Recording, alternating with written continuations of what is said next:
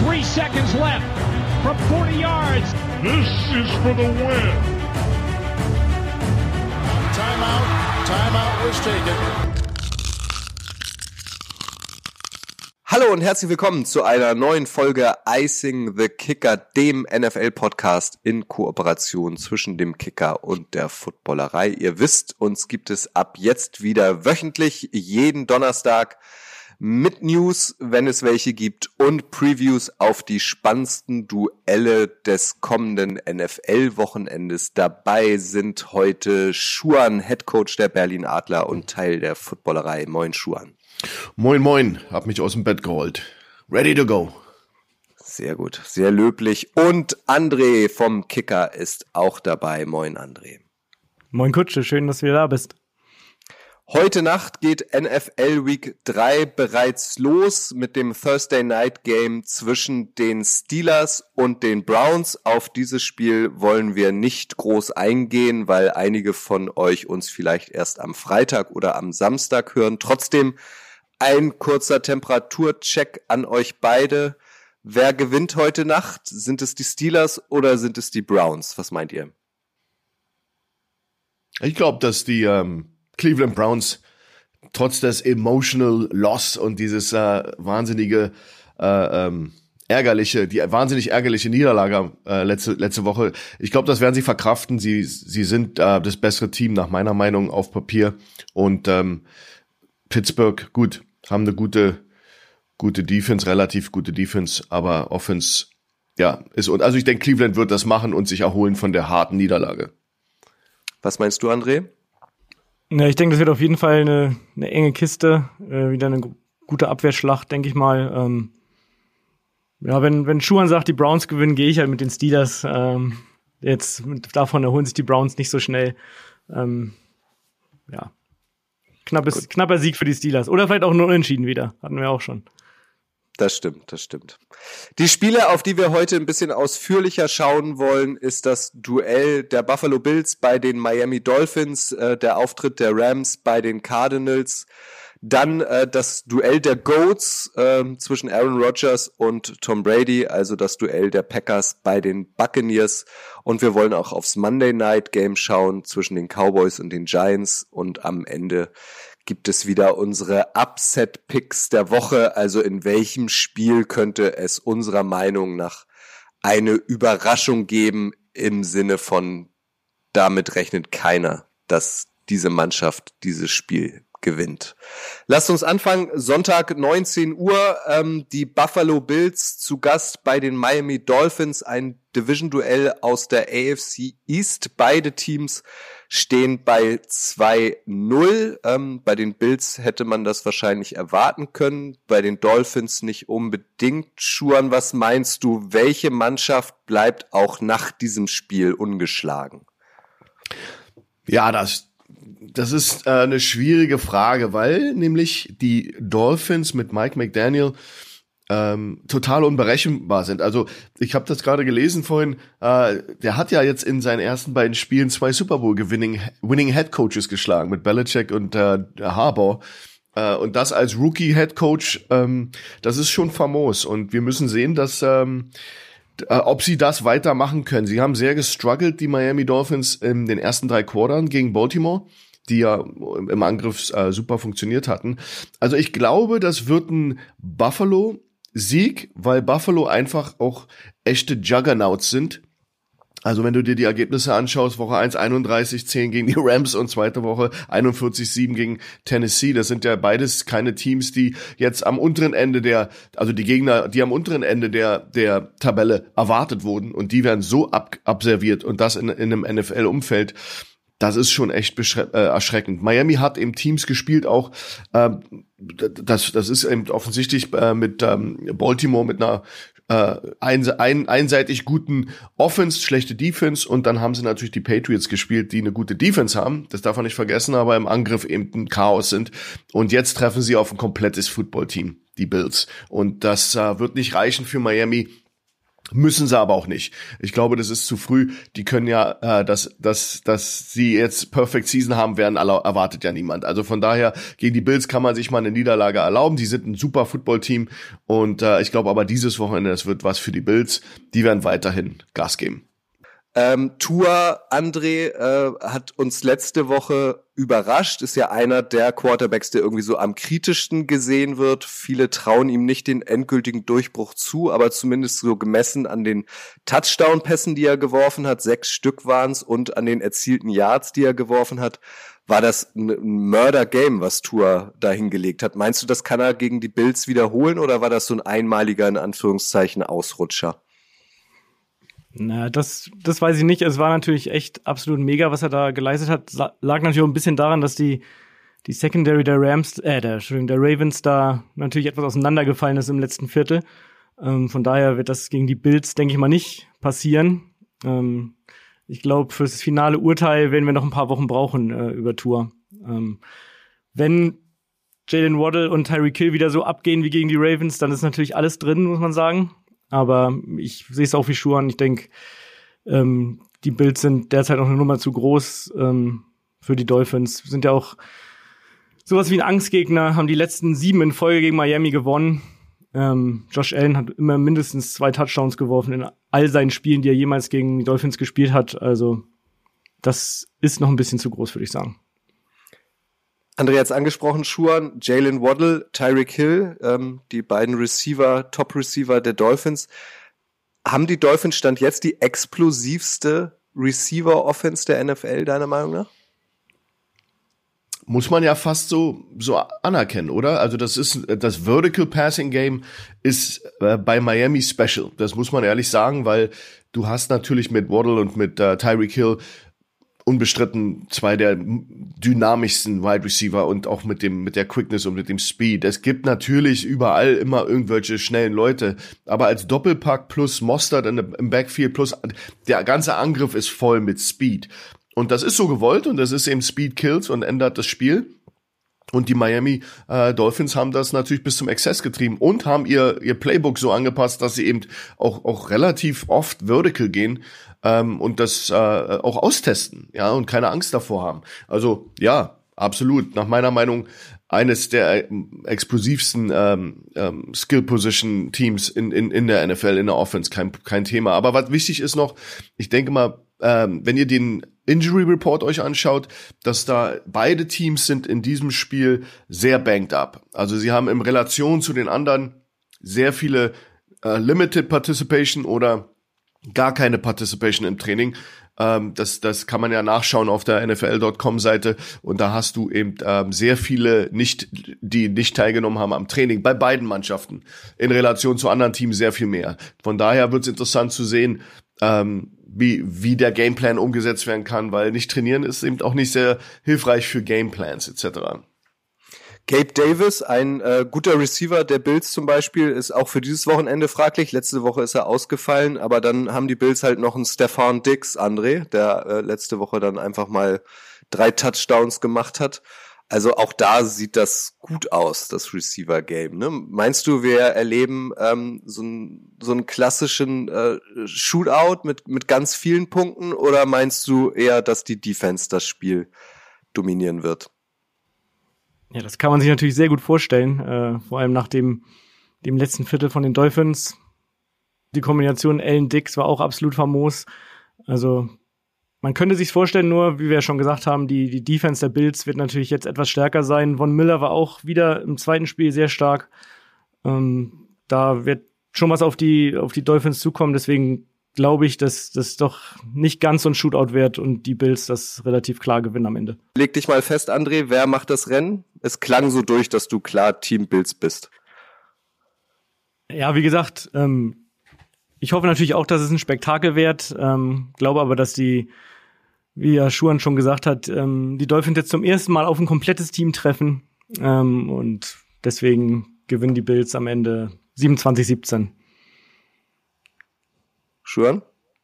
Ja, also ich denke, ich denke, das wird ein 31 zu 28 für die Buffalo Bills. Ich glaube schon, dass es eine enge Kiste wird äh, und das, das dafür hat Miami zu viel Potenzial auch im Roster. Aber ich denke mal, das wird nicht so eng sein. Ich denke, der letzte Score Miamis ist dann mit am Ende des Spiels mit einer Minute noch zu spielen, machen sie dann 28 draus und äh, die Bills werden das Spiel über denke ich mal, immer führen. Aber es wird am Ende eben auf dem Papier sehr eng aussehen und das kommt auch dieser Partie äh, zugute. Das ist eine gute, gute Partie und das wird mein Number One Game sein, das ich mir anschauen will. Okay, sehr gut. Ich gehe da mit euch. Ähm, ich glaube auch, dass die Bills gewinnen.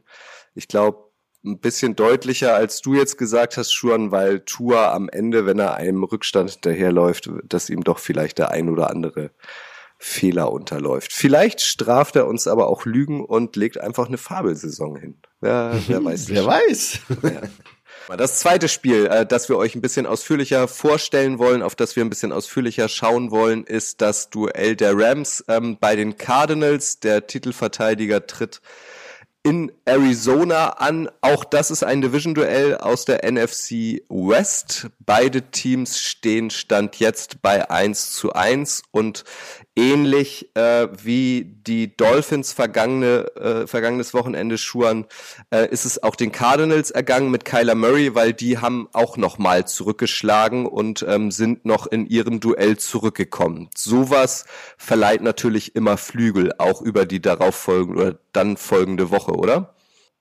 Absolut, das ist natürlich dann dieses, wir können alles gewinnen, wir können, wenn wir nicht aufgeben, sind wir in jedem Spiel fähig, dieses Spiel noch zu drehen. Das haben sie natürlich eindrucksvoll gegen die Las Vegas Raiders gemacht. Ähm, das war ein harter Loss für die, für die Raiders und total unerwartet, weil am Ende des Tages war Arizona sehr unbeständig, haben nicht sehr gut im Angriff gespielt, haben Lichtpunkte in der Defense, aber wenn wir ehrlich mal auf den Angriff schauen, war das die Kyler Murray Show, besonders zum Ende des Spiels hin hat er da dann seine Magic abspielen lassen und die Raiders hatten kein Gegenmittel dagegen. Ähm, wie man sie richtig spielt, hat Kansas City in, in, der ersten Woche eins gezeigt gegen Arizona, da sind sie verpufft. Da war, da war eine klare 44-21 Niederlage gegen einen, einen der Big Dogs der Liga, die Kansas City Chiefs und die haben es vorgemacht, wie man einen Kyler Murray ausschaltet. Also wie gesagt, das ist, ähm, ist ist toll für die Arizona Cardinals, dass sie diesen Sieg sich erarbeitet haben. Ähm, wenn man aber weiß, dass sie normalerweise Schnellstarter sind und sehr viel am Anfang der Saison gewinnen und eher schwächer zum Ende hin werden, tun sie sich wahnsinnig schwer im Moment im Angriff. Und ich habe Angst, dass sie eben hoffen, dass das ein immer eine Kyler Murray Show wird. Der, der ist fantastisch, der ist eine unglaubliche Bereicherung für die Liga, aber ich glaube nicht, dass er das 17 Wochen durchhält, was man da von ihm erwartet. Und da habe ich so ein bisschen Angst vor. Dass, ähm, das, und, und die Rams sind auch, glaube ich, der falsche Gegner, das zu probieren mit der Defense, die da ist. Ja, das, das denke ich auch. Also mit der Rams Defense hat er ja schon in den Playoffs nicht so die guten Erfahrungen gemacht zuletzt. Ähm, und wie du schon sagtest, also das war eigentlich grottenschlecht drei Viertel lang, was sie in Las Vegas gespielt haben lagen 0 zu 20 hinten, da kam die Defense überhaupt nicht, äh, die Offense überhaupt nicht in die Gänge und dann eben war es nur noch Kyler. Das wird gegen die Rams, glaube ich, schwer. Aber wie auch Kutsche schon gesagt hat, vielleicht ist es halt irgendwie so ein Kickstarter für die Saison auch, ähm, da noch das Spiel zu, gedreht zu haben. Vielleicht ähm, hat Kyler sich jetzt äh, ein bisschen Videostudium gegönnt und sich die Rams Defense nochmal angeschaut. Lass uns auch noch mal auf den Quarterback der anderen äh, Seite schauen. Matthew Stafford darf sich äh, Super Bowl Champion nennen. Für die Rams ist es jetzt das erste Auswärtsspiel der Saison. Sie sind mit zwei Heimspielen gestartet gegen die Bills. Wir haben drüber gesprochen und äh, gegen Atlanta letztes Wochenende. Fünf Interception hat er sich schon geleistet. Matthew Stafford. Er war letztes Jahr auch ähm, in dieser Kategorie ähm, äh, Führender der NFL gemeinsam mit Trevor Lawrence von den Jaguars. Fünf Interception in zwei Spielen. Ich habe so das Gefühl, Schuan, der ist noch nicht so richtig heiß gelaufen. Oder wie hat dir bislang Matthew Stafford gefallen?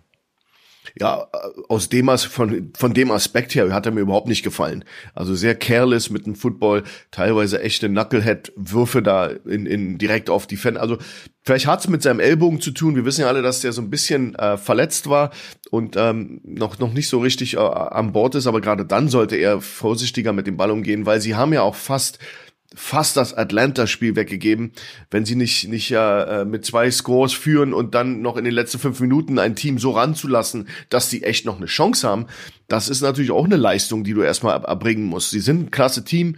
Ähm, ich glaube, sie müssen einfach im Angriff viel vorsichtiger spielen. Sie müssen es nicht erzwingen. Sie können ihr Spiel dem Gegner aufdrücken Und äh, ja, sie haben auch mit Stafford ist ein guter, Rece äh, guter Quarterback und er hat tolle Receiver im, im, im Repertoire. Aber mir, mir gefallen, haben die ersten zwei Wochen nicht gut gefallen. Fünf Interceptions, zwei Spiele, Kutsche, das machen manche in einer Saison. Also da muss man schon äh, aufpassen, dass man da nicht in, in, neue Rekorde bricht. Zuletzt hat er es immerhin ja im zweiten Spiel schon ein bisschen geschafft, äh, Allen Robinson ein bisschen einzubinden, besser als, äh, als bei der Niederlage in Woche eins, wo das ja dann auch der große Kritikpunkt danach war. Also das sah auf jeden Fall immerhin besser aus. Es ist schon so ein bisschen so ein Lichtblick, finde ich. Ähm, wenn das gegen die ähm, Cardinals auch wieder besser gelingt, dann, dann sind die da auf einem guten Weg, die Rams, denke ich auch Cam Akers mehr involvieren und andere Leute. Das äh, haben sie ja so ein bisschen probiert. Der ist für mich ein Special Running Back. Der ist äh, nichts gegen Henderson und die anderen, aber der ist einfach eine, ein ganz anderer Typ und ähm, wurde ja gar nicht eingesetzt in, in Woche eins und jetzt in Woche zwei hat er so ein bisschen aufblitzen lassen, was er kann. Ich glaube, da gibt's viele Ansätze, wo man jetzt den, den Angriff ausbalancieren kann, Stafford ein bisschen äh, zurücknehmen kann und sagen kann, Junge, du musst es nicht alleine machen. Und dann wird sich das auch niederschlagen in Arizona gegen die Cardinals. Gibt es dafür eigentlich eine Erklärung, Schuan? Also wenn man jetzt zum Beispiel die NFL mit der deutschen Fußball-Bundesliga vergleicht, dann ist es ja wirklich höchst selten in der Historie der NFL gewesen, dass eine Mannschaft den Super Bowl-Titel verteilt, äh, verteidigt, im Gegensatz zu dem Serienmeister Bayern jetzt zum Beispiel. Und wenn man sich jetzt aber den Kader der Rams anschaut, im Vergleich zum letzten Jahr hat er sich wenig geändert. Ähm, und man erwartet, ganz viele haben die Rams wieder auf dem Zettel ähm, für das Erreich, für den, äh, für das Erreichen des Super Bowls. Und trotzdem hat man das Gefühl, der Motor stottert noch so ein bisschen. Also gibt es dafür eine Erklärung, dass so Mannschaften, die gerade den Titel gewonnen haben und wieder zum engen Favoritenkreis zählen, sich dann letztlich doch so wahnsinnig schwer tun, ähm, wieder dominant durch so eine Liga zu marschieren? Ich glaube, das ist bis auf die Fußball-Bundesliga ist es überall ziemlich schwer, äh, Back-to-Back-Meisterschaften zu gewinnen. Also gerade die NFL hat ja durch ihre ihr, ihr Bestreben zu Parität äh, die Draft dass das schlechteste Team des Jahres davor äh, deinen besten College-Abgänger sich ähm, sichern kann, die Free Agency, die Salary Cap, die immer mehr steigt. Also du hast ja Möglichkeiten, ähm, äh, da, Geld, TV Money wird äh, verteilt, egal wie groß dein Markt ist. Also ein LA, größter TV-Markt in in USA, äh, ähm, kriegt genauso viel Geld wie Green Bay. Ja, das muss man also schon so sehen. Da, da wird viel probiert, mit Parität zu arbeiten, dass die Teams eben jedes Jahr competitive sind. Und das macht die NFL äh, richtig, richtig gut und andere liegen in, in anderen Sportarten richtig, richtig schlecht. Und das ist, ähm, das ist eben äh, Fakt.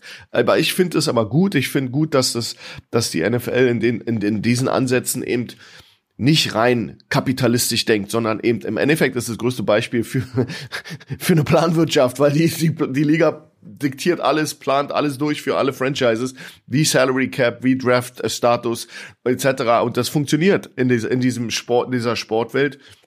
Und ich glaube, dass äh, das, das macht es aus. Aber die Rams haben natürlich ein, zwei äh, Abgänge gehabt, die schon weh. Von Miller, das, das tut natürlich schon will, weh. Und du hast natürlich die, die, die Verletzung von ähm, ähm, Stafford. Und du hast den Super Bowl Blues, den gibt's ja wirklich. Das nennt man so, wenn man nach dem Gewinn nicht mehr aufhört zu feiern und dann vergisst, die neue Song fängt wieder an und man dann eben merkt, oh shit, ich muss jetzt mich äh, ran, ranhalten und wieder auf mein Level, Leistungslevel kommen. Das passiert, deswegen passiert so selten in der NFL, außer du heißt Patriots dann, dann ist das eben, habe ich schon letztes Podcast gesagt, die sind eine Nummer für sich. Aber ich wundere mich nicht, dass es langsam startet. Aber den Vorteil, wie du sagst, Kutsche, den sie haben, ist, ihr Kader ist immer noch sehr, sehr beefy und da ist genug Potenzial, um das zu, zu repeaten oder sehr weit zu kommen. Ich wollte noch sagen, also bei Cooper Cup zum Beispiel sieht man ja nicht unbedingt den Super Bowl Hangover, also wie der schon wieder losgelegt ist, äh, losgelegt hat und in die Saison gestartet ist. Ähm, das war ja schon wieder sehr beeindruckend. Ähm, Jetzt auch in Woche zwei. Also da müssen sie sich, glaube ich, keine Sorgen machen. Ja, Sie haben ja auch mit den Bills einen Titelaspiranten in Woche 1 gespielen müssen. Also ist ja nicht so, dass sie da Rollover-Kandidaten spielen mussten. Sie haben eben gegen, gegen die, das projizierte Nummer 1 Team der NFL gespielt. Gegen Atlanta haben sie schwer getan. Das hätte nicht sein müssen. Äh, Rubrik Kategorie Players to Watch. Ähm, Schuhan hat Von Miller angesprochen, ähm, war Teil der Rams während der Super Bowl-Saison, ist jetzt bei den Bills. Der wurde äh, unter anderem ersetzt von Bobby Wagner und den würde ich noch mal kurz ins Schaufenster stellen wollen mit euch zusammen. Seit zehn Jahren schon in der Liga, ähm, war die ganze Zeit bei den Seattle Seahawks, ist mit den Seahawks in der Saison 2013 auch Super Bowl Champion gewonnen, hat da dann aber keinen neuen Vertrag bekommen hat immer abgeliefert dort, ähm, immer über 100 äh, Combined Tackles ähm, äh, jede Saison, war auch zweimaliger Tackle-Leader äh, einer Saison. Jetzt ist er ähm, bei den Rams und macht gefühlt genauso weiter. Also ihm sind auch schon wieder äh, zwei Sacks und zwei Tackle for Losses gelungen. Ähm, das ist auf jeden Fall ein künftiger Hall of Famer, weil er jetzt auch bewiesen hat, dass er auch im anderen Team funktioniert, Schuan, oder? Es gibt nichts, was Bobby Wagner nicht auf dem Footballfeld machen kann. Also der ist, der ist äh, schon in, in, in, bei seiner alten Adresse auffällig gewesen, Pro Bowler en masse, ähm, fantastischer Footballspieler.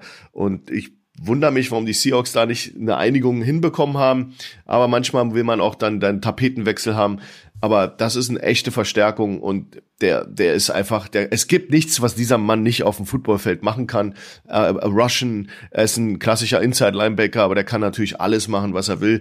Äh, super Athlet und das zeigt er wieder und wahnsinnig Paradebeispiel für einen Prototyp Inside-Linebacker NFL. André nickt. Ja, ja, ja, stimme ich absolut zu. Gibt's nichts hinzuzufügen, würde ich sagen. Dann hau doch mal raus, André. Wer gewinnt das Duell zwischen den Cardinals und den Rams, deiner Meinung nach? Sie schon wieder anfangen. Ähm, ähm, ja, ich, ich traue den Cardinals durchaus eine Überraschung zu, aber irgendwie glaube ich doch, dass sich die Rams durchsetzen werden am Ende, ähm, weil haben wir schon gesagt, es kann nicht jede Woche die Kyler Show geben. Ähm, deswegen sage ich mal Rams und auch gar nicht so High Scoring 17 10. Mm. Schon? Naja, bei mir ist, ist es so, dass ich glaube, dass sie, dass sie, dass man die Defense-Reihen der Raiders und der, der, der, der Rams nicht vergleichen kann. Das ist jetzt ein anderes Kaliber Defense gegen Kyler Murray. Ich, ich kann mir nicht vorstellen, dass sie sich, auch nachdem sie dieses Spiel letzte Woche gesehen haben, das äh, äh, antun werden, die Rams. Das heißt, die werden sich gut vorbereitet haben. Ich sehe ein 24-17 auswärts bei den Cardinals für die Rams. 24-17 ist sicherlich eine Widerspiegelung der, der, die 17 Punkte eine Widerspiegelung der, der, der Problematik im Angriff des, der, der Cardinals, die da nichts gebacken kriegen. Und ähm, das 17, glaube ich, ist schon sogar fast zu viel. Ähm, und die Rams werden aber gegen eine gute, zickige Cardinals Defense auch nicht mehr als 24 Punkte machen. Da bin ich mir ganz sicher, dass die Cardinals da, da die Defense rein werden das eben entscheiden. Und ähm, was immer die zulassen. Wenn die Rams viel zulassen und Kyler machen lassen, kann das auch ganz anders und sein und sich umdrehen. Also ich glaube, dass der die Zünglein an der Waage ist auf beiden Seiten die Defense. Heute reiten wir harmonisch Hand in Hand zusammen in den Sonnenuntergang. Ich glaube auch, dass die Rams gewinnen. Aaron Donald, der Name ist noch nicht gefallen, um jetzt ähm, bei dir direkt anzuschließen, Schuhan. Da wird es dann, glaube ich, auch nochmal so ein kleines Privatduell geben zwischen dem überragenden D-Liner der Rams und Kyler Murray.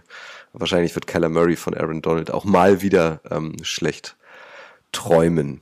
Ein Spiel, das parallel zum Rams-Cardinals-Spiel steigt, ist das Duell der Packers bei den Buccaneers, das Duell von Aaron Rodgers äh, gegen Tom Brady. Aaron Rodgers musste diese Saison schon eine Niederlage verkraften. Äh, das konnte man auch seinem Gesicht äh, ansehen während des Duells ähm, bei den Minnesota Vikings. Äh, Olle Brady hat noch eine weiße Weste, hat sich aber auch letztes Wochenende geärgert. Vielleicht hat, ähm, habt ihr das gesehen, auf Social Media hat er sein Tablet wieder wutentbrannt weggeworfen. Was meint ihr? Ähm, ist es das letzte Duell in der NFL auf dem Rasen, das wir sehen werden ähm, zwischen Brady und Rogers, weil Brady vielleicht dann doch mal seine Karriere beendet? Oder werden sich die Teams schnell in den Playoffs wiedersehen? Was meint ihr? Schuhan, fang du doch mal an.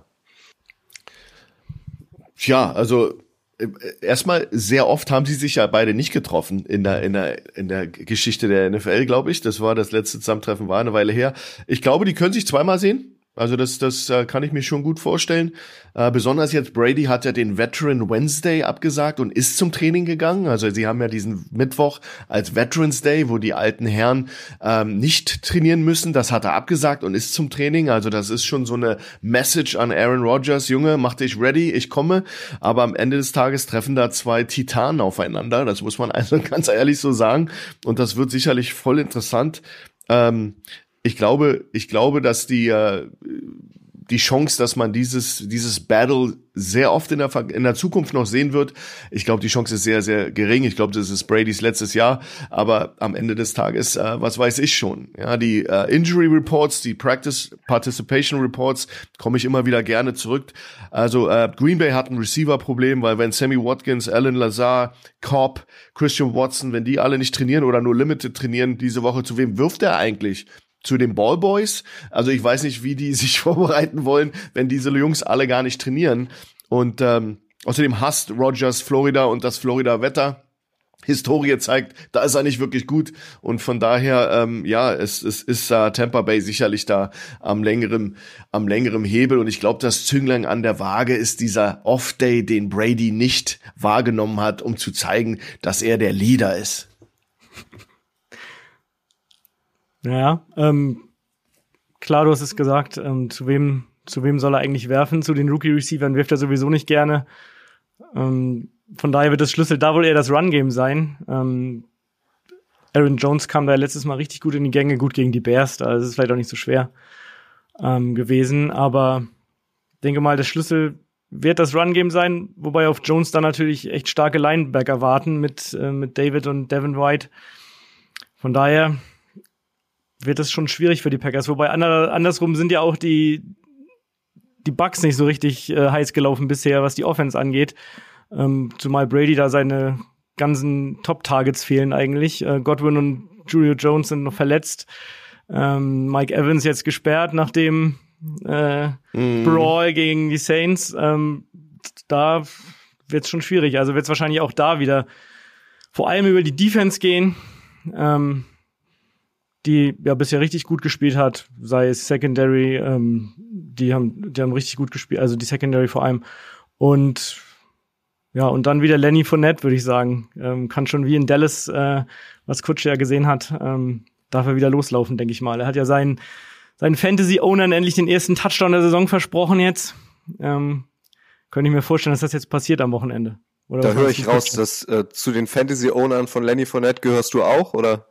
Nee, gehöre ich tatsächlich nicht. Äh, aber why not? Wenn er schon solche Versprechen macht und an die, an die Fantasy-Community denkt, dann denke ich mal, die, also die, die, Entschuldigung, die Run-Defense der, der, der Packers war ja bisher auch nicht sonderlich stark. Von daher denke ich mal, hat er da gute Chancen auf seinen ersten Touchdown.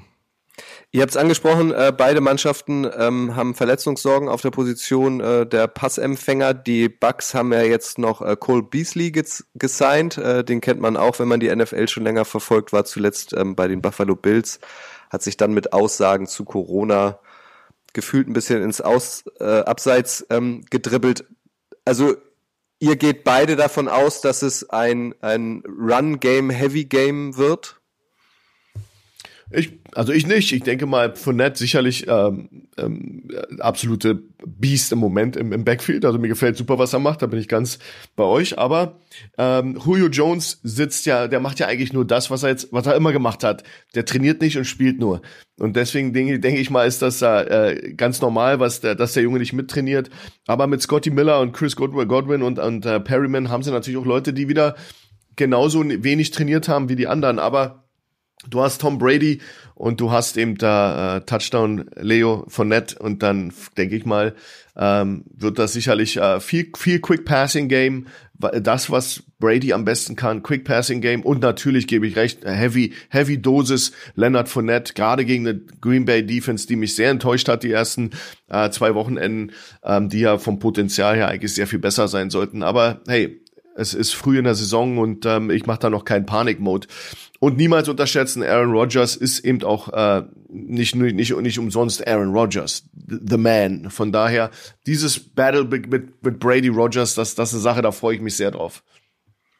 Auch an dieser Stelle vielleicht nochmal eine kleine Side-Info ähm, für die von euch, die sich jetzt noch nicht so lang für die NFL interessieren oder sie so intensiv verfolgen. Die Buccaneers waren alles andere als äh, immer ein Top-Team, so wie sie es jetzt ähm, seit Tom Brady da ist, äh, sind. Äh, die sind nämlich erst 1976 in die NFL gekommen als ein sogenanntes Expansion-Team, also ein Erweiterungsteam und haben es tatsächlich geschafft, die ersten 26 Spiele, ihre ersten 26 Spiele allesamt zu verlieren.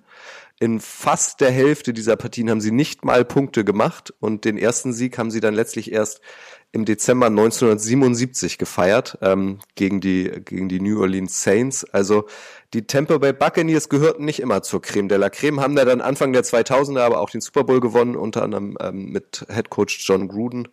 Also auch die haben schon ein tiefes Tal durchschritten, vor allem zum Start in die NFL. André, du freust dich sicherlich, dass ich dich jetzt wieder zuerst anspreche. Wie geht denn das Duell aus am Sonntag 22.25 Uhr unserer Zeit ist Kickoff zwischen Brady und Rogers zwischen den Buccaneers und den Packers. Was meinst du? Ja, also ich, ich glaube schon, dass es auf jeden Fall ein defensiv geprägtes Spiel wird mit viel Lauf, ähm, dass die Packers versuchen, auch Brady vom, vom Ball fernzuhalten, ähm, eine hohe Time of Possession zu erzielen. Am Ende gewinnen die Bucks knapp 1917. Ja, ja, das kann man auch so machen. Ähm, ich bin übrigens jemand, der noch im alten Sombrero-Stadion, also das sah ja aus wie ein, wie ein großer mexikanischer Hut, das alte Stadion der Buccaneers, da waren sie auch noch richtig schön orange und äh, sahen so überhaupt nicht gefährlich aus in ihren Teamfarben ähm, äh, der Peter Piper oder wie der hieß, der da auf dem dieses Logo, was sie früher hatten. Also ich war im Stadion, ich weiß, dass das wie eine Pfanne auf dem auf dem Herd war, da war heiß, war war unheimlich unangenehm zu spielen in diesem Stadion, das zog die Sonne an. Ähm, Wenn es das noch wäre, würde ich sagen, würde es für für beide Mannschaften schwer werden. Aber da wir ja im neuen Stadion sind und ähm, äh, Brady äh, auf den Mittwoch frei verzichtet hat, gehe ich davon aus, dass es ein 21-17 wird für die Buccaneers. Sie werden sich schwer tun, sie werden sicherlich auch einen Preis dafür bezahlen, dass einige Leute nicht trainieren oder angeschlagen sind. Aber das ist bei den, Buccaneers, äh, bei den Green Bay Packers ja nicht anders. Die müssen nach Florida, die, äh, ihr Quarterback mag Florida nicht. Und ich glaube, das wird dann so ein paar Key-Situationen geben, wo er dann eben das auch durchblitzen lässt, dass das nicht so sein Tag ist und er in der, in der Hitze nicht spielen will. Bin ich auch wieder bei euch. Ich glaube auch, dass die Buccaneers gewinnen, ähm, weil ich die Defense der Buccaneers dann Stand jetzt auch nochmal stärker einschätze als die der Packers. Wobei die Packers ja vor der Saison eigentlich so als Top 5 Defense galten. Aber mhm. ich habe mir das Spiel gegen die Vikings an, an in Woche 1 äh, unter anderem angeguckt. Da sah die Defense auch nicht gut aus der Packers. Vielleicht, weil du es nochmal diesen Veteran Day angesprochen hast, Schuan, vielleicht hat äh, Bradys Frau Giselle Bündchen ihn ja auch einfach vor die Tür gesetzt und gesagt, ja komm, dann, wenn du jetzt noch weiter spielst, dann kannst du jetzt auch Mittwoch mittwochs zum Training gehen. Wer weiß das schon. Da soll ja, der Haus gehen sie sich gegenseitig auf die Nerven. ja. Genau. Sehr gut. Auf ein weiteres Spiel wollen wir noch schauen und das ist ähm, Monday Night. Also das ist noch ein bisschen hin. Äh, auch das ist ein äh, Division-Duell und zwar ähm, müssen die Cowboys ran bei den Giants. Die Giants stehen das würde jetzt Jan Weinreich und Nico Beckspin würden es wahrscheinlich anders sehen, aber für mich überraschend bei 2 zu 0, auch wenn das jetzt keine souveränen Siege waren, aber ein Sieg ist ein Sieg, wie man so schön sagt. Und die Cowboys haben auch überrascht, weil die nach dem Ausfall von Quarterback Dak Prescott mit Cooper Rush also ihrem Ersatzspielmacher, ähm, die Cincinnati Bengals geschlagen haben, die bekanntlich letztes Jahr im Super Bowl waren. Was erwartet ihr denn dort für ein Spiel, André? Ja, ähm, erstmal die Cowboys jetzt mit Cooper Rush äh, natürlich hatte seine Sache jetzt solide gemacht ähm, gegen die Bengals, aber auch da ist natürlich die Defense einfach das äh, absolute Monster gerade mit äh, Micah Parsons, was der jetzt abgeliefert hat in den Spielen schon wieder. Ähm, jetzt hat er schon schon vier Sacks insgesamt, glaube ich. Ähm, in den beiden Spielen. Mm, und das jetzt gegen Daniel Jones, der in den ersten beiden Spielen schon achtmal gesackt wurde. Also das wird kein netter Nachmittag für ihn, glaube ich, oder Abend besser gesagt, am Montag. Ähm, von daher glaube ich, dass die, die Cowboys auf jeden Fall wieder sehr über ihre starke Defense kommen werden. Trayvon Dix vielleicht da nochmal äh, die ein oder andere Interception gegen Jones aufhängt. Und ja, dass das ähm, in die Richtung eher geht. Ich weiß nicht, wie was Schuhen bislang zu Parsons ja. sagt, da muss ihm ja auch das Herz aufgehen. Absolut. Äh, für mich the man in, in der NFL, in der Defense. Aber was wichtiger ist, denke mal, für die Cowboys ist, dass sie ja äh, anscheinend die Chance haben, Michael Gallup zurückzubekommen nach, sein, nach dem Kreuzbandriss 2021, was natürlich einem Cooper Rush äh, äh, äh, ähm, helfen, helfen würde. Ähm, Tampa Bay auf 19 Punkte halten in Woche 1 und Cincinnati auf 17 halten, ist natürlich eine Hausnummer. Das, das heißt, da geht alles in Dallas über die Defense und ähm, natürlich auch wegen dem Ausfall von Dak Prescott. Aber, aber selbst als Prescott da war, war der Angriff äh, nicht der Faktor.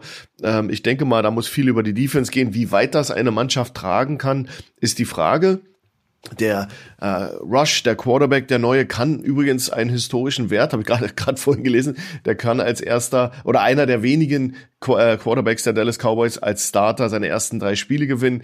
Da ist er in illustra äh, äh, äh, Begleitschaft von einem Roger Staubach, Staubach glaube ich. Romo war da, glaube ich, bei. Ich habe jetzt nicht alle im Kopf. Waren aber drei, vier äh, Starting Quarterbacks in der Geschichte der Cowboys, die nur ihre drei ersten Spiele als Starter gewinnen konnten. Er kann das schaffen dieses Wochenende oder auf jeden Fall äh, ansetzen, diesen Rekord zu brechen. Und das äh, finde ich auch ganz interessant. Aber es wäre, es war ein huge Upset, die Bengals zu schlagen mit dem Ersatz-Quarterback. Machen wir uns nichts vor. Und ähm, Noah Brown, dass das jetzt der, der Main Receiver ist, das ist ein Scout-Team-Player, der natürlich mit Rush, mit dem neuen Quarterback sich super versteht, weil die haben die Scout-Teams im Training gemacht zusammen. Da, da klickt's, da, da ist eine Chemie zwischen beiden da, deswegen funktioniert das so gut. Ähm, aber Noah Brown mit fünf Catches für 91 Yards und ein Touchdown war so die Offenbarung im, im letzten Spiel gegen die Bengals. Ob das natürlich jetzt die nächsten Abwehrreihen wie die der New York Giants, die nach meinem Empfinden ziemlich gut ist, die Defense, dass du da natürlich dann äh, wieder ein Noah Brown, ein, ein Second, Second Level Player so in, in Szene setzen kannst, bezweifle ich. Aber, ich, aber CD, CD Lamb haben sie ja auch noch und, äh, und, und Pollard ja, aber weil, auch, noch, auch eingesetzt werden. Ja, das war. Den, aber den, CD Lamb war ja hinter, hinter, in Catches hinter diesem Mann und war ja ausgeschaltet worden. Dann musste den nächsten finden. Den wollte ich auch nochmal ansprechen. Ich habe mir ja ähm, im Cowboy-Stadion das äh, Duell gegen die äh, Buccaneers angeguckt ähm, und da, das können die Amis ja super. Zum Einlauf haben sie halt nochmal so ihre vier, fünf Outstanding Offensive Player gefeiert ähm, und CD Lamb war auch einer, der dann ins Schaufenster gestellt wurde, doll auf dem Würfel gefeiert wurde. Aber ich finde auch, also der ist bislang auch in dieser Saison eine Enttäuschung, kann man fast sagen, oder? Na, auch sechs Catches für 71 Yards und äh, der, der macht schon seinen Anteil. Aber du siehst, du siehst das natürlich, das Spiel kann nicht nur über ihn laufen. Dafür ist er eben auch eigentlich, ist er kein gesetteter Number One Receiver. Der war ja, das ist jetzt sein erstes Jahr, wo man von ihm erwartet, diese Rolle zu spielen. Und ich bin der Meinung, dass er da vielleicht ein bisschen überfordert ist. Aber again, wir sind ja jetzt in Woche drei, äh, alles früh, da kommen auch noch Gegner. Wenn du, du hast Tampa Bay gespielt, du hast einen Super Bowl Teilnehmer in Woche zwei gespielt. Wir müssen auch alles mal so ein bisschen in Relation sehen. Der hat ja gegen zwei richtig gute Football Teams äh, äh, performen müssen. Da kommen jetzt andere Gegner. Jetzt ist leider der Starting Quarterback weg, der ihn ja super in Szene setzen könnte. Vielleicht kann Cooper Rush das, mal sehen. Aber die New York Giants sind sicherlich jetzt ein sehr viel besserer und dankbarerer Gegner für CD Lamb, um seine Athletik ausspielen, ausspielen zu können, weil die sind von Defense-Level her, glaube ich, nicht so gut wie die anderen beiden Teams, die sie bisher gespielt haben. Also wenn ihr Fantasy Football spielt äh, und CD Lamb im Kader habt, ähm, Schuhan hat gerade eine Lanze für ihn gebrochen. Stellt ihn auf jeden Fall auf. Wenn er wieder nicht performt, könnt ihr euch bei Schuhan beschweren. Ihr findet ihn auf allen gängigen Social Media äh, Plattformen. Lass ich mich in Ruhe. Was man auf jeden Fall noch mal rausstellen kann, ähm, Giants Cowboys äh, NFC East äh, war äh, lange verspottet als die NFC Least. Ähm, aber jetzt mit den Eagles, die irgendwie Spaß machen, ähm, mit, mit äh, den Commanders Washington, die immerhin auch schon mal ein Spiel gewonnen haben und Carson Wentz ist überraschenderweise in den Top 3 aktuell bei ähm, ähm, erzielten Yards. Ähm, die macht auf jeden Fall wieder mehr Spaß, diese Division, oder? Auf jeden Fall. Es ist, es ist ein offener, offener Kampf um den Division-Sieg, würde ich sagen. Mario würde jetzt wahrscheinlich sagen, die Eagles äh, werden es schon machen, aber ähm, ich denke mal, das wird noch ein heißer, heißer Kampf. Auch, wie gesagt, für die Giants, wenn sie jetzt am, am Montag Saquon Barkley ins Laufen kriegen, dann ist äh, auch gegen die Cowboys was zu holen, wie man auch, um nochmal auf Lenny Fournette zurückzukommen, in Woche eins äh, bei den Bucks gesehen hat. Das denke mal, wenn der ähnlich stark äh, auftrumpfen kann, dann könnte was gehen, aber ja. Schuhan grinst auch, du bist ja, ja, ultra wäre zu viel, aber du bist auf jeden Fall Cowboys-Sympathisant, ne? Mittlerweile nur noch Sympathisant. Ja, die machen, die, die klauen mir meine Lebensjahre. Aber ähm, ich finde zum Beispiel auch, dass die ersten beiden Wochen gezeigt haben, dass die fetten Katzen schön geärgert wurden. A la Jets, Jacksonville, äh, da waren Commanders, da waren äh, Siege bei, die wir nicht erwartet haben. Deswegen ist diese NFC East doch äh, mittlerweile wieder eine coole, coole äh, Division sich anzuschauen. Und die Eagles be äh, beängstigen super gut drauf, oder? Also ich, ich denke mal, ähm, ähm, dass ähm, ja, dass die NFC East nicht mehr NFC Least ist und dass wir auf, auf across the board in der NFL, äh, glaube ich mal, die nächsten Wochen hier auch echte Upsets sehen können. Und ähm, es wird sicherlich äh, auch einer dieses Wochenende, ich denke mal, wenn man es so nennen kann, ich sehe die Giants vorne, äh, bricht mir das Herz, sorry, aber am Ende des Tages haben die einen funktionierenden, äh, wenigstens halbwegs funktionierenden Angriff noch und ähm, Barclay stark. Ich weiß nicht, ob ich das, ob ich jetzt schon dran bin, das zu sagen, aber mir ist mir jetzt auch egal. Am Ende ist es ein 14-13, enge Kiste.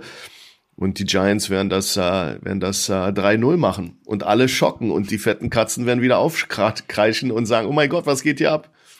14, 13, ja. interessant. Was sagst du, André? Also ich weiß nicht, ähm, kann ja noch mal die, die Statistik der Giants gegen die Cowboys aus den letzten Jahren reinwerfen. Neun der letzten zehn haben sie verloren gegen Dallas. Die letzten sechs Monday Night Games verloren. Ähm, von daher denke ich auch, dass das diesmal nicht ganz reicht, weil die Defense ähm, einfach zu stark ist. Ähm, Schuhan hat es gesagt, in den ersten zwei Spielen gegen Brady und Burrow zwei Touchdowns schon zugelassen. Ähm, das ist schon stark jetzt im zweiten Jahr unter Dan Quinn. Also ich glaube, Dallas gewinnt 17, 14. Jetzt muss ich mich entscheiden, weil ihr euch mal nicht einig seid. Ähm, ich reite an dieser Stelle mit André. Ich glaube auch, dass die Cowboys gewinnen. Ich würde abschließend zu diesem Spiel noch mal kurz ähm, über Daniel Jones mit euch sprechen wollen, den Quarterback ähm, der Giants, äh, der am äh, College, der hat bei Duke gespielt, übrigens den Spitznamen Swag hatte. Ich lasse das hier mal so ganz unkommentiert stehen. Der ist in seinem fünften Vertragsjahr. Also da geht's jetzt auch äh, um seine Zukunft. Ähm, da geht's auch vor allem ähm, bei den Giants darum, ihn sich jetzt nochmal genau anzugucken, ob es auch der künftige Franchise-Quarterback sein soll. Der hatte immer ein Fumble-Problem. Schuhan. Jetzt hat er in dieser Saison in den ersten zwei Spielen sich erst ein Fumble geleistet. Meinst du, der wird diese, diese Saison so spielen, dass er auch künftig ähm, bei den Giants unter Vertrag ist, weil sie gar nicht drum herum kommen, ihm einen neuen Vertrag anzubieten? Oder wie beurteilst du die Situation rund um Daniel Jones, der ja auch immer sehr kritisch gesehen wird? Ich würde es gerne zweiteilig beantworten. Erstmal, Swag an der Duke University ist ein anderer Swag als äh, bei Florida State oder Miami. Das möchte ich mal klarstellen. Das ist äh, Duke ist eine akademisch sehr anspruchsvolle Universität, wo eine Haufen Nerds rumrennen. Also das ist nerdy Swag, würde ich sagen. Also das ist nicht dasselbe. Ähm, und ich glaube, ähm, Daniel Jones, ich habe ihn ja im letzten, die letzten Spiele mir angeschaut, fightet, hat auch, hat auch sein, sein Körper on the line für ein First Down mit Jumpen und, und Rennen, aber ich glaube, das ist ein uh, Dead Man Walking. Ich glaube nicht, dass die New York Giants ihn, ihn uh, für die Zukunft sehen. Würde mich sehr, sehr wundern. Ähm, dafür hat er einfach auch noch immer nicht diese, diese Präsenz auf dem Feld, obwohl er sich verbessert hat, aber auch das Team hat sich ja verbessert, neues, neues Management, also neue, neuer Head Coach. Das merkt man, das hat aber nicht unbedingt mit Daniel Jones zu tun. Dinge sind eben einfach besser organisiert, geradliniger organisiert, davon, äh, daran partizipiert er natürlich auch und wird natürlich vielleicht dann auch besser, bessere Leistung bringen. Aber sind wir mal ehrlich, wir haben die Spiele gesehen. Natürlich ist famos, Tennessee zu schlagen und Carolina zu schlagen, aber beide Teams, Carolina und Tennessee, strugglen mightily, also richtig doll dieses Jahr, was man von Tennessee nicht erwartet hat. Aber du hast natürlich, muss man das in Relation setzen. Ich glaube, der ist, der ist nicht die Antwort für die Zukunft und ich glaube, das Management und äh, Dable, die wissen das.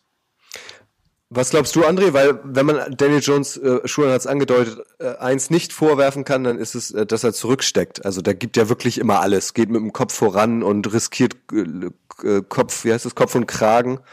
Ähm, also das kann man ihm ja wirklich nicht vorwerfen. Aber wie siehst du ihn? Ja, nee, das kann man ihm in der Tat nicht vorwerfen. Ähm, das Problem ist halt ein bisschen, dass es dann oft manchmal das letzte Mittel der Verzweiflung ist. Ähm, weiß nicht, die, die Giants haben ja die 50-Option nicht gezogen bei ihm. Und ähm, deswegen denke ich mal, dass das schon ein Zeichen ist, dass das Vertrauen da nicht allzu groß ist, ähm, dass er der Quarterback der Zukunft sein wird ähm, in New York. Und deswegen denke ich auch, ähm, wie Schuan, dass, dass sie sich da nach einem anderen Quarterback umschauen werden. Vielleicht wechselt Olle Brady ja noch nach New York zum Ende seiner Karriere hin.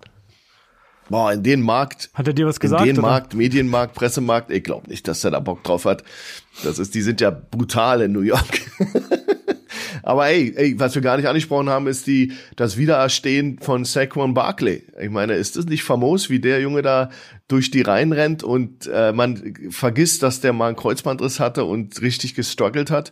Also ich finde das toll, wie der, wie der da wirklich sozusagen auch ein, ein Riesenfaktor ist dafür, dass sie da stehen, wo sie jetzt stehen. Kandidat für Comeback Player of Auf the jeden Year? Fall, auf jeden Fall. Ein frühzeitiger? Wenn der so weitermacht, ist der weit über 1000 Jahre, ist ja klar. Gut. Eine letzte Kategorie in der heutigen Ausgabe haben wir noch, äh, und zwar unsere Upset-Picks der Woche. Wo könnte es unserer Meinung nach äh, vielleicht eine Überraschung geben? André, du hast heute die ehrenvolle Aufgabe, mit deinen Tipps immer anzufangen. Du hast es dir nicht ausgesucht, ich weiß, aber du musst da jetzt durch. Also wo siehst du äh, den größten Upset-Alert in NFL Week 3? Ich habe mich ein bisschen schwer getan äh, bei den, bei den ähm, Duellen des Spiels der Woche. Ähm, falls Justin Herbert ausfällt, wären natürlich deine Jaguars ein guter Upset-Tipp gegen die, gegen die Chargers vielleicht sogar. Aber nur dann natürlich. Ähm, deswegen habe ich, auch wenn ich nicht hundertprozentig davon überzeugt bin, mir das, äh, das Spiel, das ich jetzt mal als das Daddy Derby bezeichne, rausgesucht. Die Bengals bei den Jets äh, sind ja beides Teams, die Daddy ganz gerne mag. Ähm, ich habe es auch deshalb rausgesucht, weil ich ja in unseren Preview-Folgen gesagt, äh, die, die steile These aufgestellt hatte, dass, dass die Bengals die Playoffs verpassen. Ähm, und äh, das weiß ich jetzt nicht, ob das wirklich eintreten wird, aber 0-2 stehen sie. Das sieht auch sehr nach dem bereits angesprochenen Super Bowl-Hangover aus. Ähm, die explosiven Plays funktionieren da bislang noch gar nicht. Die O-Line, die ja eigentlich verstärkt worden sein sollte, ähm, funktioniert auch nicht. Burrow hält den Ball zu lange, vom Coaching hält er auch keine Unterstützung. 13 Sacks musste er schon einkassieren. 13. Ähm, so überlebt er die Saison wahrscheinlich nicht, denke ich mal. Ähm, mit den ganzen, äh, mit dem ganzen Cover 2, das sie da sehen, haben sie auch so ihre liebe Mühe. Gut, die Jets kommen jetzt ähm, von diesem emotionalen Sieg gegen die, gegen die Browns, wo sie halt am Ende auch natürlich sehr viel Glück hatten, dass, dass Nick Chubb da in die ähm, Endzone läuft. Äh, und den dann, die dann, sie da so nochmal wieder reinkommen lässt ins Spiel quasi. Ähm, bei den Bengals fällt jetzt auch noch ähm, der Tight End Drew Sample aus, der fürs Blocking Game auch noch recht wichtig ist, das ja eh schon ähm, teilweise nicht so gut funktioniert. Von daher ist mein waghalsiger Tipp einfach mal, die Bengals verlieren wieder bei den Jets wie oder in New York wie 2021 und ähm, stehen bei 0-3 und verpassen, wie ich es ja am Ende schon angekündigt habe, die Playoffs. Hm, das wäre was, Schuhan, oder? Das ist ein Joe Flacco Believer. also. Oh ja, Joe Flacco, stimmt. Den wollte ich auch noch ansprechen, nachdem du ja eben meintest, äh, wie Saquon Barkley wieder zurückgekommen ist und auferstanden. Was sagen wir denn zu Joe Flacco der eigentlich? Dinosaurier ist zurück. Ja, also ich, ich finde es ein ganz schöner Stretch, aber hey, mutig, mutig. Äh, bei mir gab es drei Spiele, die ich in Betracht gezogen habe. Jets gegen Cincinnati natürlich, äh, aber dann da ist für mich, äh, du hast das Wort genannt. Glück war eben echt zu viel im Spiel, im ersten Spiel, weil das hätten sie eigentlich verlieren müssen. Haben sie nicht. Cinderella Story, wir lieben alle den Underdog, alles schön, aber zwei Wochen hintereinander, uh, da bin ich mir nicht so sicher. Chargers gegen Jacksonville. Ich würde da Jacksonville gar nicht rausnehmen, auch mit Herbert im, im, im Roster. Also ich bin da nicht der Meinung, dass Jacksonville da Kanonenfutter sein wird. Aber das wird schon irgendwie so ein viel, entweder ein sehr fehlerbehaftes Spiel der Chargers benötigen, ist aber auch nicht meine Kom Kombination, auf die ich schiele für Upset der Woche. Meine ist eigentlich Carolina gegen die Saints, weil ich sehe das aus Coaches Sicht. Matt Rule, der ist der Head Coach von den Carolina Panthers. Die sind 0-2. McCaffrey trainiert die Woche nicht. Das ist das Do-or-Die-Spiel. Ich denke mal, der wird nicht mal den, den, den Flieger schaffen, wenn er dieses Spiel verliert gegen die Saints, die einen am Rücken verletzten Quarterback haben mit Jameis Winston, die äh, auch nicht so aus einem Guss spielen. Ja, Michael Thomas zurück, alles, alles schön und gut. Aber ich glaube, da, da könnte, oder sagen wir so, der Wille eines Teams, den, den Sieg zu benötigen, ist am größten in diesem Spiel, weil einfach so viel on the line ist. Schicksale. Arbeitsplätze, ähm, etc. Das sind alles Dinge, die natürlich auch höchst motivierend sind. Und ich glaube, Carolina hat den größten Motivationsfaktor hier zu gewinnen. Die Jets haben ihr Sieg gewonnen, diesen un unmöglichen Sieg gemacht. Die Chargers äh, sind eins der besten Teams. Jacksonville hat bewiesen, dass sie nicht, äh, äh dass sie mit allem, allem zu rechnen ist bei ihnen.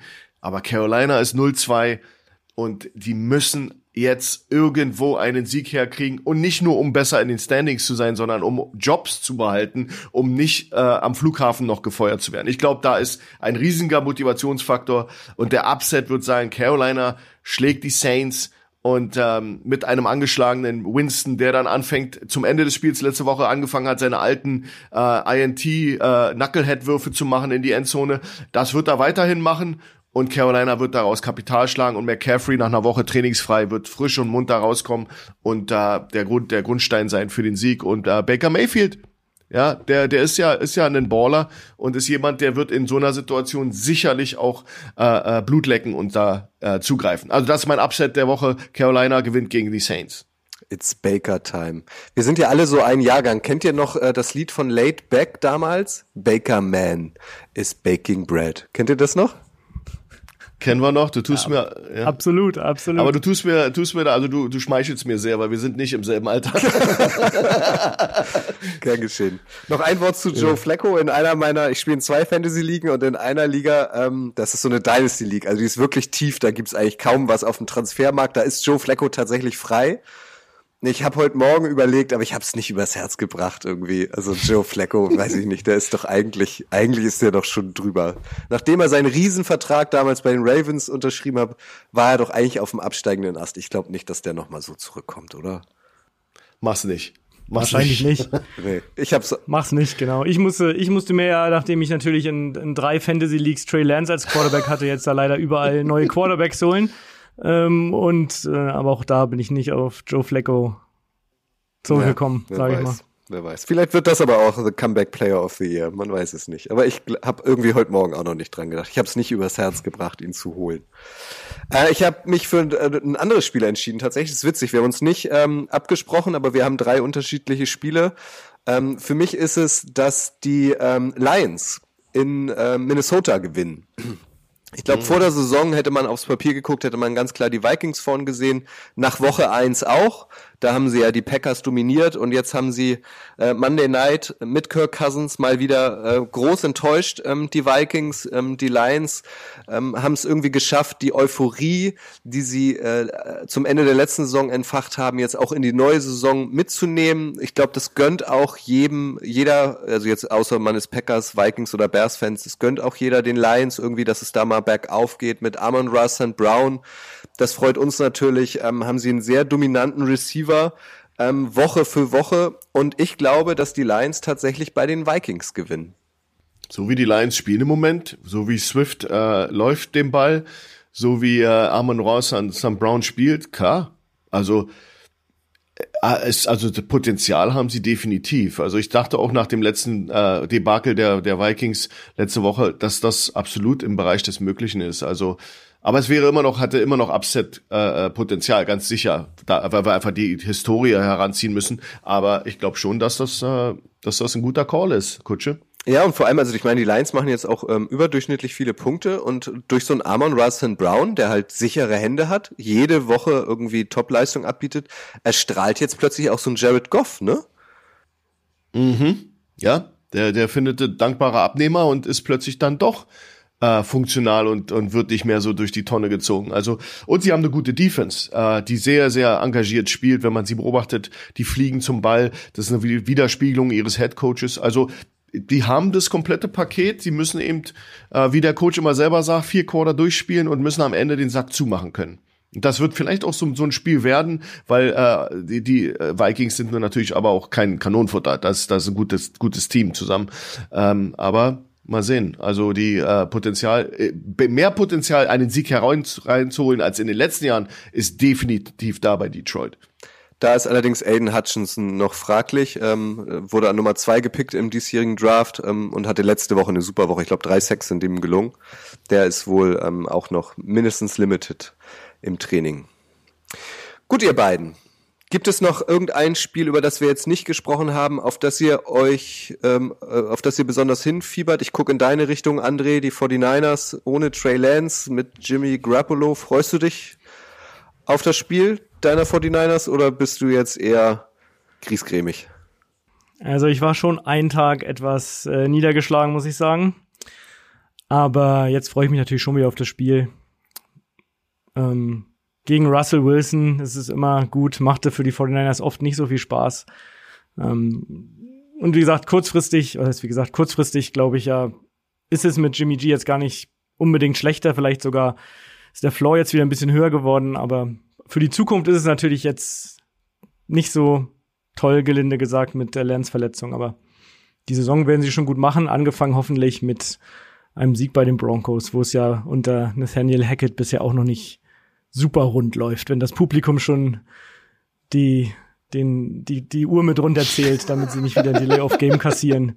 Das ist schon natürlich oh. äh, auch bemerkenswert. Ich habe so lachen müssen, als das passiert ist. Ich habe nicht fassen können, was das ist ja schon ist ja schon echt demoralisierend und ja, okay, das habe ich noch nie vorher gesehen. Aber für mich zum Beispiel sind, ist, ich mich interessiert die, die, das Schicksal der Colts extrem. Das ist für mich eine der größten Enttäuschungen.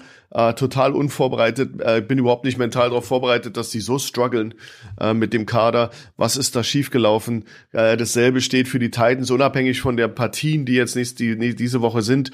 Einfach, was mich interessiert, was ist mit diesen Franchises los, äh, die ja eins und zwei von mir gepickt wurden in der Division. Also ich habe gesagt, die Division gewinnen die Colts und dahinter die Titans. Und jetzt ist das komplett äh, äh, auf den Kopf gestellt. Und diese Einbrüche innerhalb der, der Liga, die interessieren mich. Wie reagieren die darauf? Wie, wie können die das äh, äh, kompensieren? Und ähm, diese Überlebenskämpfe äh, interessieren mich sehr. Noch ein Tipp übrigens, ähm, auf Twitter gibt es einen Account, ich meine, er heißt Jimmy G Drawing, wenn ich mich nicht ganz täusche oder so ähnlich. Ähm, da gibt es einen User, der jeden Tag ein Bild äh, so ein bisschen im Comic-Style von ähm, Jimmy Garoppolo zeichnet ähm, und ähm, begründet es dann immer damit, ähm, jeden Tag, an dem Jimmy G nicht getradet wird, ähm, gibt es ein neues Bild von mir.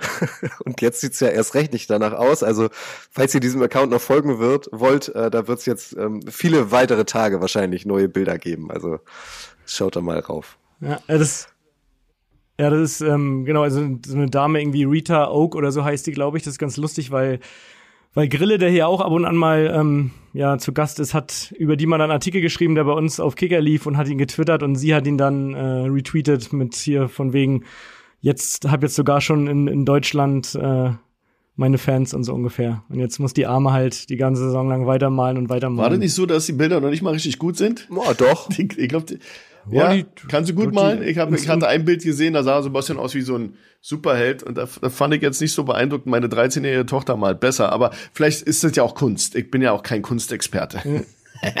inzwischen hat sie, inzwischen hat sie auch schon so Merchandise natürlich, da kann man da jetzt T-Shirts und, und, und Cups mit ihren, mit den Drawings mhm. bestellen und so. Es läuft, läuft vielleicht gar nicht so schlecht, wenn sie jetzt noch ein Jahr weiter malt. Anfangen. Die fangen alle an mit Merchandise und. Ja, mal doch auch mal was, Schuhen. Kannst du malen? ich muss auch kannst mal du malen, malen. Ja, genau. Kannst du mehr als Strichmännchen? Klar, klar. Ich kann auch äh, viereckige Köpfe malen. Die Hausaufgabe, Hausaufgabe dann für nächsten Montag. Dann kannst du es ja mal hochhalten bei der. Ey, ich bin in der Hip Hop Hall of Fame in Berlin und war Graffiti Writer. Vorsicht. Ja. Ist das so? Also, das ist so. Oha. Ja, dann sind wir gespannt. Also dann möchten wir auch mal ein Werk von dir sehen, eigentlich. Ja, kann man mal hochladen. Gut, ihr beiden. Vielen Dank äh, wieder für eure Zeit, für eure Expertise, für eure Meinung. Ähm, ich wünsche euch beiden und vor allem auch euch Zuhörern ähm, ganz viel Spaß in NFL Woche 3. Das macht schon doll Bock, dass die NFL wieder da ist, ne? Ja, die ersten beiden Wochen waren schon echt mega, muss man sagen, objektiv betrachtet. Also mich macht's voll struppig. Ja, let's go. Gut, das, das ist ein guter Rauschmeißer. Mich macht's struppig. Sehr schön. Das lassen wir so stehen. Also danke an euch. Nächste Woche Donnerstag gibt's natürlich wieder Icing the Kicker beim Podcast-Dealer eures Vertrauens. Am besten auf Abonnieren drücken, damit ihr keine Folge verpasst. Ähm, wir freuen uns über Bewertungen, vor allem über 5-Sterne-Bewertungen. Wir freuen uns über Feedback. Wir freuen uns über Themenvorschläge. Wir freuen uns über alles, was ihr uns zukommen lasst. Entweder äh, über die Kicker-App, über die sozialen Kanäle oder auch per Mail Briefe könnt ihr uns auch schreiben. Wir kennen das noch. Wir sind noch in einem, oder wir sind schon in einem Alter, da hat man sich auch noch Briefe und Postkarten geschrieben. Auch der Leserbrief, der gute alte Leserbrief, André, ist herzlich willkommen, oder? Auf jeden Fall. Also ihr könnt uns auch Bilder malen, ähm, was ihr wollt. Alles. Wir, wir freuen uns. Danke euch. Ihr wisst, das Wichtigste ist, bleibt gesund. Bis dann. Ciao.